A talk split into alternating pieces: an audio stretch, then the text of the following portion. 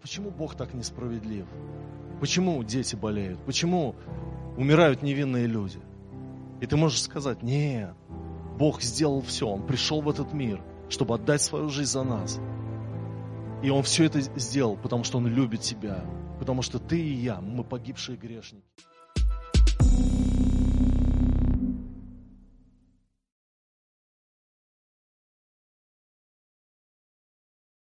Скоро у нас будет Рождество, и мое сердце как пастыря переживает за то, что многие почему-то не отмечают Рождество.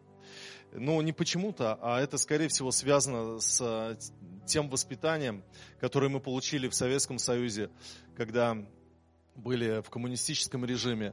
И тогда мы все всегда отмечали Новый год. И фильмы про Новый год смотрели. Мы выросли в этой культуре. А Рождество как бы для нас это, ну, такой новый, новороссийский праздник, введенный вот там 20 лет назад, ну там 30 лет назад, да, а, чтобы в обществе это как-то отмечалось. Но, друзья, мы церковь, и мы своих детей должны наставлять в том, что самое лучшее, э, что мы ожидаем вот э, в конце декабря, это Рождество Иисуса Христа. И я думаю, что это здорово, когда мы семейным кругом собираемся, и отмечаем Рождество.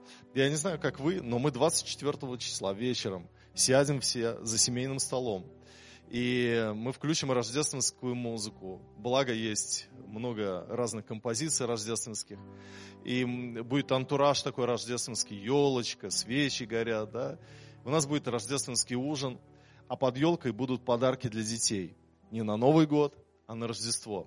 И я думаю, что здорово прививать эту культуру в своей семье. Если вы никогда не отмечали Рождество, начните в этом году это делать. Просто начните. И э, я думаю, что дети вырастут уже с таким христианским самосознанием и э, пропитанные христианской традицией. И это, и это здорово.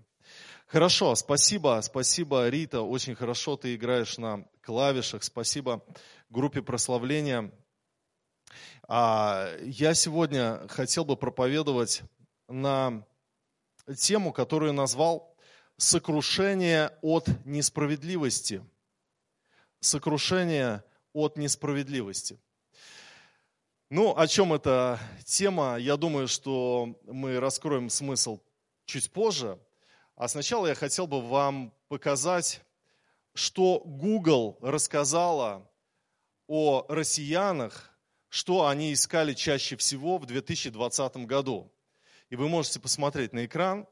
Если можно, свет сделать так, чтобы слайды были э, лучше видны. Можно притушить э, э, свет в зале, чтобы слайды лучше были видны. Вам видно вообще? Да? Да. И на первом месте россияне искали, значит, топ-10 самых быстро растущих запросов в категории «как». На первом месте «как сажать картошку». То есть вот этот год самоизоляции, люди ринулись все в деревни, в, в, в близлежащие поселки, арендовали дачи, да, и, и вопрос, как сажать картошку. Второй вопрос, который задавали э, россияне, сшить маску, как сшить маску. Вы не задавали такой вопрос, как сшить маску? А, третий, получить пропуск. Помните вот этот пропускной режим, когда тебя могли остановить в городе, полиция, если у тебя не было пропуска, тебя могли оштрафовать. А, встать на биржу труда. Пятое. Как вернуть обоняние?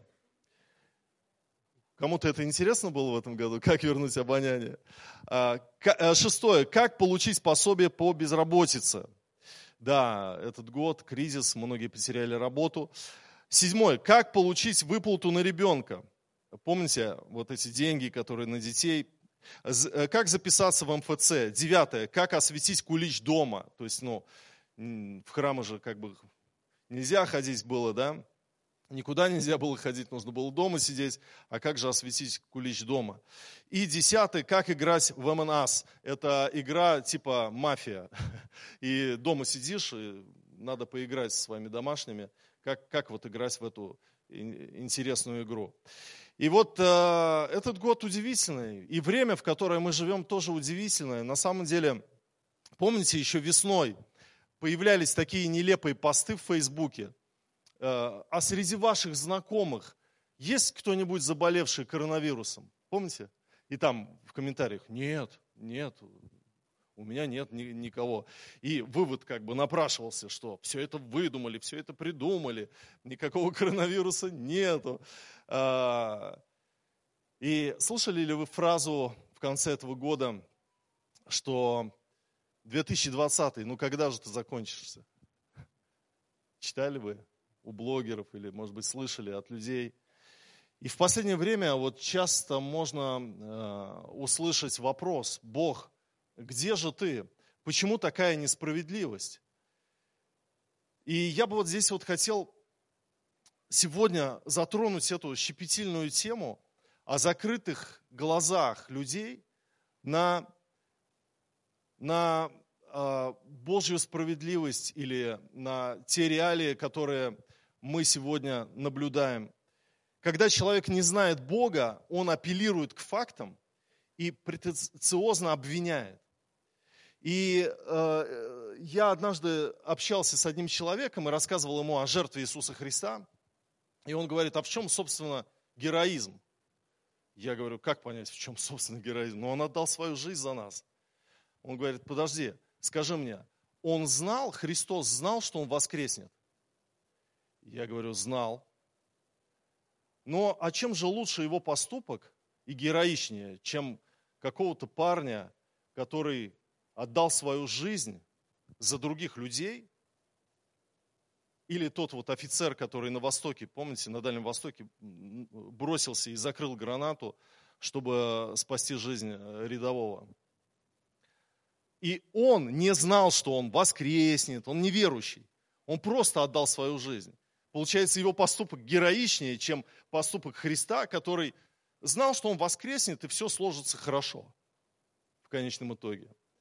И я, когда слушал этого человека, я ему, я ему говорю, послушай, но ведь это сам Бог, воплотившийся. Это же невинный Бога-человек, который не должен был вообще претерпевать какие-либо страдания. И, и вот этот аргумент, я вижу, а у человека просто закрытые глаза. Он на месте судьи, и он видит все своим вот человеческим взглядом, у него нет сокрушения перед Богом. Я помню, как э, преподаватель по философии в, в университете Вера Андреевна, она говорила о желании Бога принимать хвалу как о чистолюбивом и низменном качестве. Ишь ты, сидит и хочет, чтобы все ему поклонялись. Что же это за Бог? Такой вот, знаете, э, что хочет, чтобы все его прославляли, питается хвалой людей. И почему люди так судят? Почему люди так смотрят? Почему люди так смотрят на э, Бога, на жизнь? Потому что у них закрыты глаза. И э, был такой псалмопевец Асав, который однажды позавидовал нечестивым. Он увидел несправедливую картину, что он праведник, трудится, служит, все честно соблюдает, исполняет все заповеди, а претерпевает какие-то страдания, э, нуждается, в финансах нуждается, где-то болезни его одолевали, а нечестивый, ему никакого наказания нет. Выкатились от жира глаза его, бродят помыслы в сердце, он позволяет устам своим говорить нечистые слова. И вот посмотрите, Псалом 72 с 12 по 17 стих, давайте прочитаем. «И вот эти нечестивые благоденствуют веки сем, умножают богатство. Так не напрасно ли я очищал сердце мое и омывал в невинности руки мои, и подвергал себя ранам всякий день и обличением всякое утро? Но если бы я сказал, буду рассуждать так, то я виновен был бы пред родом сынов твоих. И думал я, как бы уразуметь это? Но это трудно было в глазах моих. Доколе не вошел я во святилище Божье и не уразумел конца их. Из 21 по 25. Когда кипело сердце мое и терзалась внутренность моя, тогда я был невежда и не разумел, как скот был я пред тобою. Но я всегда с тобою. Ты держишь меня за правую руку. Ты руководишь меня советом твоим, и потом примешь меня в славу. Кто мне на небе? И с тобою ничего не хочу на земле. Вот Асав а, до 17 стиха один человек, а после 17 стиха другой человек. До 17 э, стиха это человек с закрытыми глазами, который видит несправедливость в жизни и говорит, а где же Бог, а где же правда? И он говорит, я говорил так, доколе не вошел я во святилище Божие, и доколе я не предстал перед Божьим величием и Божьим присутствием, и в свете Его присутствия, я тогда все понял. Я сокрушился, я сокрушился. И говорит, и когда вот кипело мое сердце, и терзалась моя внутренность, тогда я был невежда, я не понимал, как скот был я пред тобою. Я вижу с 21 стиха слезы на щеках Асафа. Он сокрушен перед Богом. Как я мог вообще помыслить такое о тебе, Господь? Как я мог помыслить? И потом он говорит, но я всегда с тобой, ты держишь на мне правую руку, ты руководишь меня советом и примешь меня в славу. Да кто мне на небе? С тобой ничего не хочу на земле. То есть сначала Асав сокрушался от несправедливости Бога, а после встречи с ним он сокрушался от несправедливости своего суждения и от его милости на самом деле. Сокрушение от несправедливости в свете Божьем имеет зеркальное значение. Я обнаруживаю несправедливость не в мире, а в своем существовании, в том, что несмотря на свои грехи, помилован, и я сокрушаюсь перед Богом в покаянии. Когда мы говорим о закрытых глазах, мы видим ожесточение, мы видим ропот, мы видим осуждение Бога. Но когда человек встречается с Ним, когда в Его свете он видит свет, он видит истину, Помните, Давид говорит, в твоем свете я вижу свет. И ты видишь истину. И ты тогда понимаешь, что его милость, она переходит все грани справедливости, потому что по справедливости я не должен быть спасен, не должен жить вообще. Но Он все сделал для того, чтобы спасти меня и помиловать меня. И я сокрушаюсь перед Ним в покаянии. Давайте мы откроем Евангелие от Луки, 13 главу и прочитаем с 6 по 9 стихи притчу о винограднике. Давайте прочитаем с 6 стиха. «И сказал сию притчу, некто имел в винограднике своем посаженную смоковницу, и пришел искать плода на ней, и не нашел. И сказал виноградарю, вот я третий год прихожу искать плода на этой смоковнице, и не нахожу, сруби ее, на что она и землю занимает. Но он сказал ему в ответ, господин, оставь ее и на этот год, пока я окопаю ее, обложу навозом, не принесет ли плода? Если же нет, то в следующий год срубишь ее. Вот эта притча о винограднике – это продолжение реакции Иисуса Христа на вопросы, которые ему до этого в этой же главе задавали. Давайте мы обратим внимание на контекст этой притчи и ответим на вопрос, зачем Христос произносит эту проповедь, зачем Он рассказывает эту притчу. И если мы внимательно посмотрим на контекст, то мы увидим, что эта притча произнесена в ответ на вопрос аудитории. Ко Христу пришли люди и задали ему довольно распространенный вопрос. И смысл этого вопроса сводится к фразе «Почему страдают невинные?» Почему страдают невинные? Вот благочестивые люди пришли на поклонение Богу, и нечестивый Пилат, римский прокуратор, смешал их кровь с жертвами их. За что? Люди с добрым сердцем на почитание э, и служение Богу пришли, принесли жертвы, и они так погибли. И Христос отвечает на этот вопрос э, довольно парадоксально. Он говорит, что эти люди были не грешнее всех прочих людей. Но если не покаетесь, все также погибнете. И более того, э, Христос еще сам рассказывает случай, когда погибли явно невинные люди. Когда 18 человек э, погибли от того, что на них упала башня Силаамская. И их раздавило. И они тоже были не грешнее всех остальных. И Христос говорит, что если не покаетесь, все также погибнете. И после этого Христос рассказывает притчу о бесплодной смоковнице. И Христос выворачивает наизнанку вопрос людей. Люди спрашивают, почему умирают невинные? И сегодня этот вопрос также задают. Христос, отвечая на этот вопрос, говорит, ребята, а невинных-то нет. Виновны все, и все должны погибнуть. И странно не то, что умирают невинные. Странно то, что живут виновные.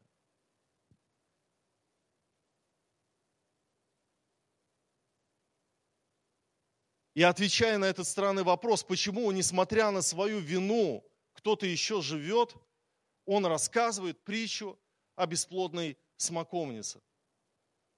Мы живем, потому что Бог нам дал жизнь. Мы не хозяева жизни. Мы пришли в этот мир без всего. Мы живем, потому что Бог дал нам жизнь. Смоковница не выросла сама по себе. Ее посадили – и при этом Бог дал лучшее место этой смоковнице. Бог дал лучшее место для тебя в жизни. Почему мы говорим о лучшем, о лучшем месте для смоковницы? Потому что, обратите внимание, в шестом стихе сказано, что смоковница посажена в винограднике. Виноградники – место для винограда вообще-то, да? Но не для смоковницы. Но виноградник – это, как правило, лучшая земля. И иногда Бог дает нам в жизни то, что мы не заслуживаем. Мы просто слепы, чтобы, и, и поэтому не видим это. Мы не видим Его милость. Мне очень понравилось, как Лейбниц описал вот этот термин теодицея, говоря об оправдании Бога в мире, где так много зла. Э, он объяснил, почему, как соотносится наличие зла в этом мире с Божьей благостью. Но я хотел бы прочитать вам одну цитату из его работы, которая меня, мне очень понравилась. Он говорит, вообще жизнь гораздо сноснее и богаче радостями, чем полагают ее хулители. При оценке жизни следует принимать в расчет благо беспрепятственной деятельности, здоровья и всего того, что хотя и не вызывает в нас прямо ощутимых удовольствий, но лишение чего-то нам все-таки показалось бы огромным несчастьем. И когда мы не видим благость Божию каждый день, дыхание в ноздрях наших, возможность радоваться простым вещам, иметь семью, иметь тепло, иметь пищу на столе и одежду, в которой мы можем одеться, мы не видим Божьей благости. Мы слишком требовательны, мы становимся на место Бога и начинаем судить Его. Обратите внимание, из этой притчи о бесплодной смоковнице есть хорошая и интересная мысль. Твоя жизнь не бесцельна. Ты можешь радовать Бога, как плод радует земледельца. Речь идет о плоде. Бог надеется на тебя, и Бог ожидает от тебя плода. Твоя жизнь имеет предназначение. Ты не просто так посажен на этой земле. И он много раз посещал тебя. В седьмом стихе. Вот третий год я прихожу искать плода. Сколько раз Бог приходил к вам, призывая вас к себе, говоря о том, что я избрал тебя, я призываю тебя, твоя жизнь не случайность, ты избранный человек, ты призванный человек. И иногда вы ощущали Божье присутствие и ощущали Его призвание – и вот с этим нужно что-то делать. Я живу, потому что Христос ходатайствует обо мне. Как в этой притче этот садовник ходатайствовал за эту смоковницу, которая не принесла плода.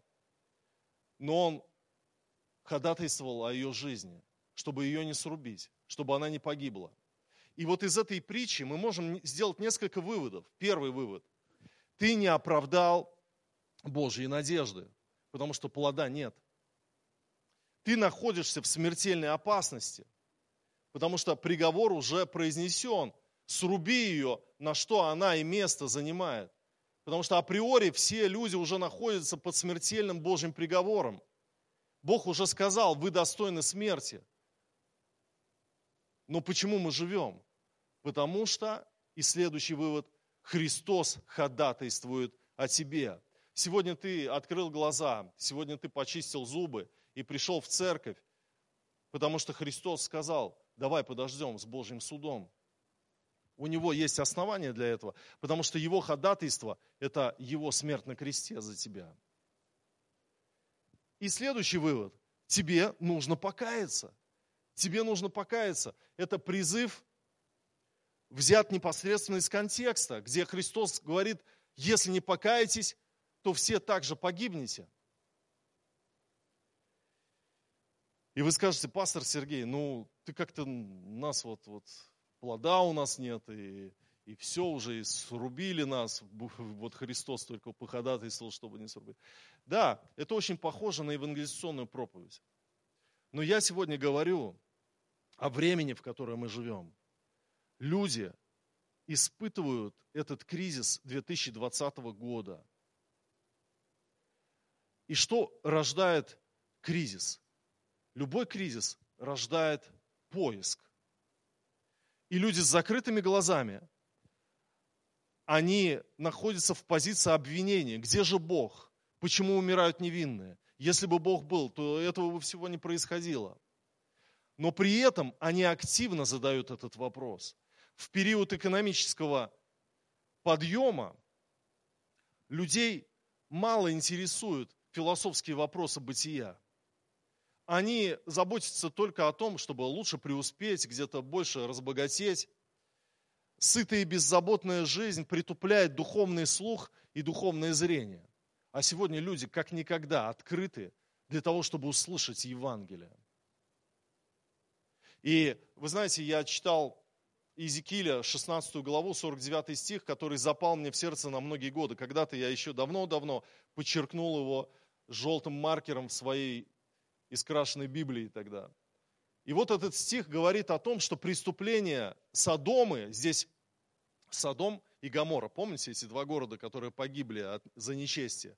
И здесь Содома выступает как бы а, олицетворена, да, то есть э, здесь в качестве э, человека, да.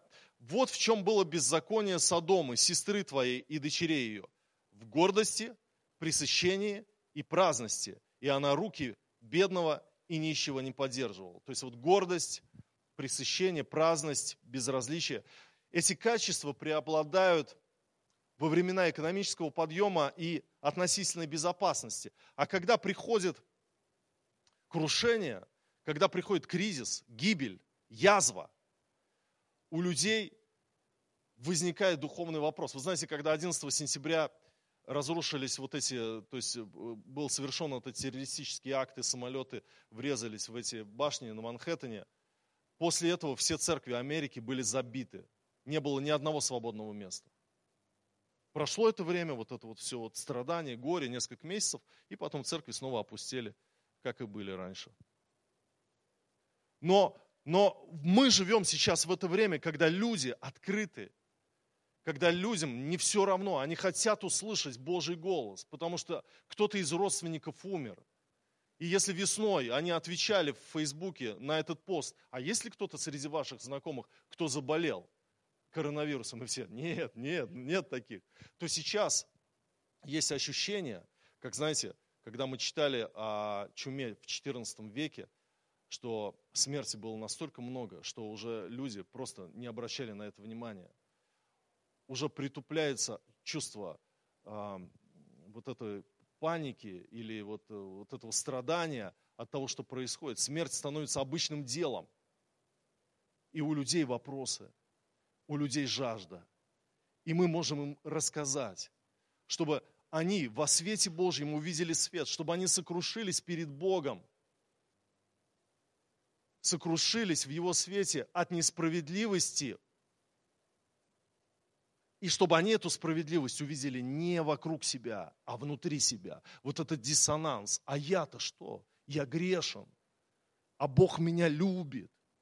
И это меня любить не за что, потому что я человек погибели. Вот это откровение о своей греховности, оно приходит, когда ты встречаешься с этим светом.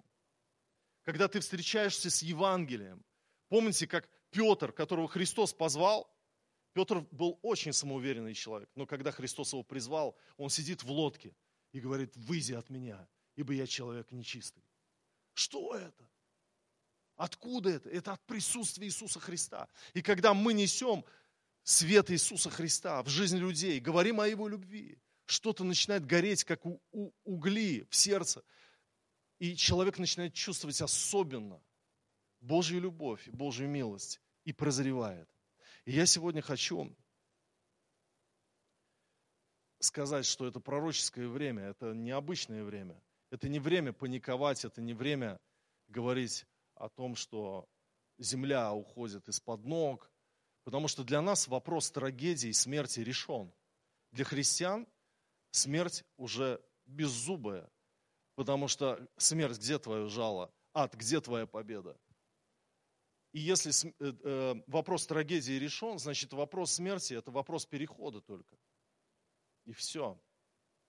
Главная задача для нас – это приносить плод. И главная задача для нас – рассказать Евангелие, чтобы эти люди, которые нас окружают, не погибли. Вы знаете, когда пророк Илия пришел к Ахаву и сказал, давай, твои жрецы и я, будем, они будут молиться своему Богу, а я, засуха на земле была, засуха на земле была. И, и потом, ну, вы помните все это, что огонь сошел на жертву, которую Илия принес, и все познали, что есть Бог, преклонились перед Богом, а потом Иезавель написала письмо ему, что я сниму с тебя голову, и Илия убежал в пустыню. Или бежит в пустыню, прибегает на гору, и Господь говорит, ты чего сюда пришел? Он говорит, я один остался, пророк и души мои ищут. Я один остался, кто не поклонялся этим валам, не поклонялся всей этой ложной религии. И Бог ему потом говорит, есть еще семь тысяч, которые не преклонялись перед Ваалом. А где эти семь тысяч? Или их не видел. Ни одного. Ни одного. А знаете, где они были? Они по ущельям сидели. Они сидели в пещерах. Они скрывались. Они молчали во все время засухи. И сегодня так важно, чтобы твой голос был слышен, не только голос пророка Или или какого-то особенного евангелиста, особенных каких-то людей, чтобы мы говорили во время этого кризиса о том, что нужно покаяться, нужно повернуть свое сердце к Богу, потому что Бог любит тебя. Есть один только смысл, и смысл в нем. Аминь. Я очень хочу, чтобы церковь это почувствовала, чтобы мы не разошлись снова по своим ущельям и скрывались, и просто жили как все, и проживали эту жизнь. На нас есть миссия проповедовать Евангелие. Проповедовать Евангелие, особенно в это время, когда люди максимально открыты для этого. Давайте встанем.